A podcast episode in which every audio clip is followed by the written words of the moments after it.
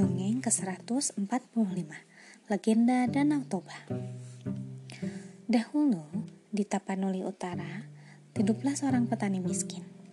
Petani itu sangat suka memancing ikan. Suatu hari, petani pergi ke sungai untuk memancing. Dia berharap bisa menangkap seekor ikan besar. Dia sudah menunggu cukup lama, namun belum ada seekor ikan pun yang mau memakan umpannya. Setelah beberapa saat, perut petani sudah mulai lapar. Jika berhasil memancing ikan, ia akan memasaknya sebagai lauk makan siang. Tiba-tiba, kail mulai bergerak. Si petani langsung menarik tali pancingnya. Namun, tali pancing itu terasa berat. Akhirnya aku mendapat ikan besar, kata si petani dengan gembira. Petani pun melepaskan ikan dari tali pancing. Dia merasa keheranan dengan bentuk ikan itu. Ikan itu memang berbeda dengan ikan biasanya. Bentuk sisiknya sangat indah, warnanya kuning keemasan. Matanya bulat menonjol dan kelihatan bersinar. Tiba-tiba terdengar suara seorang wanita. Dia memohon sambil menangis. Tolong lepaskan aku, wahai petani yang baik, kata suara itu. Suara siapa itu? Tanya si petani kebingungan. Aku di sini. Aku adalah ikan yang baru saja kau tangkap, kata ikan itu. Si petani sangat terkejut.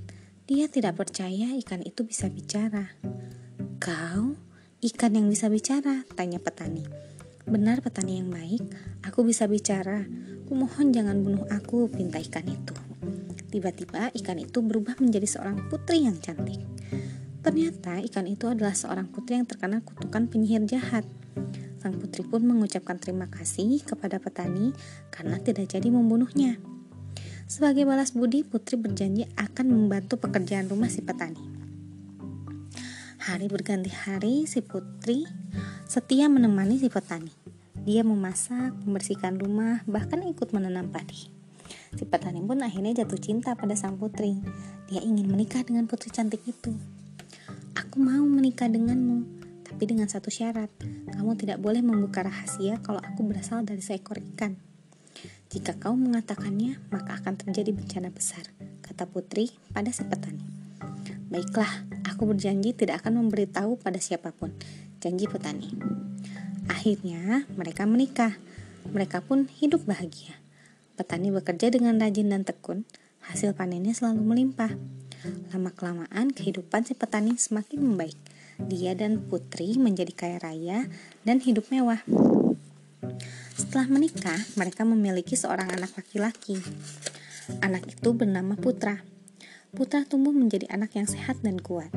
Namun, Putra mem mempunyai kebiasaan buruk. Dia suka makan, tapi tidak pernah merasa kenyang. Suatu hari, ibunya menyuruh Putra mengantarkan makanan untuk ayahnya di sawah. Anakku, tolong antarkan makanan ini untuk ayahmu, pesan ibu kepada Putra. Putra pun pergi ke sawah untuk mengantarkan makanan itu. Di tengah perjalanan tiba-tiba ia merasa lapar. Putra lalu membuka bungkusan makanan untuk ayahnya. Aku akan mencicipi sedikit saja. Ayah tidak akan tahu, pikir Putra. Makanan itu terasa enak. Akhirnya, Putra pun menghasil, menghabiskan semua makanan untuk ayahnya. Ketika Putra sampai di sawah, ayahnya sudah menunggu. Si ayah sudah merasa lapar dan haus. Anakku, Mana makanan yang ibumu titipkan untuk ayah? Tanya ayah kepada putra. Putra pun memberikan bakul yang sudah kosong kepada ayahnya. Dia takut ayahnya akan marah kalau tahu bakul itu sudah kosong. Benar saja, ketika sang ayah melihat isi bakul sudah kosong, dia langsung marah. Kenapa bakul ini kosong putra? Pasti kamu yang menghabiskan semua makanan ini. Dasar anak ikan, teriak ayahnya. Mendengar ucapan ayahnya, Putra langsung pulang sambil menangis. Ketika sampai rumah, Putra langsung menemui ibunya. Ibu, benarkah aku ini anak seekor ikan? Tanya Putra. Sang ibu terkejut mendengar hal itu. Siapa yang bilang begitu, nak? Tanya Putra. Tanya ibu Putra. Ayah yang bilang, bu, jawab Putra. Sang ibu pun ikut menangis. Dia sedih karena suaminya itu sudah ingkar janji. Dia kemudian menggandeng tangan putranya. Tiba-tiba mereka menghilang. Ketika si petani pulang ke rumah, dia tidak menemukan istri dan anaknya. Dia sudah kehilangan keluarganya. Petani itu menyesal karena sudah melanggar janjinya.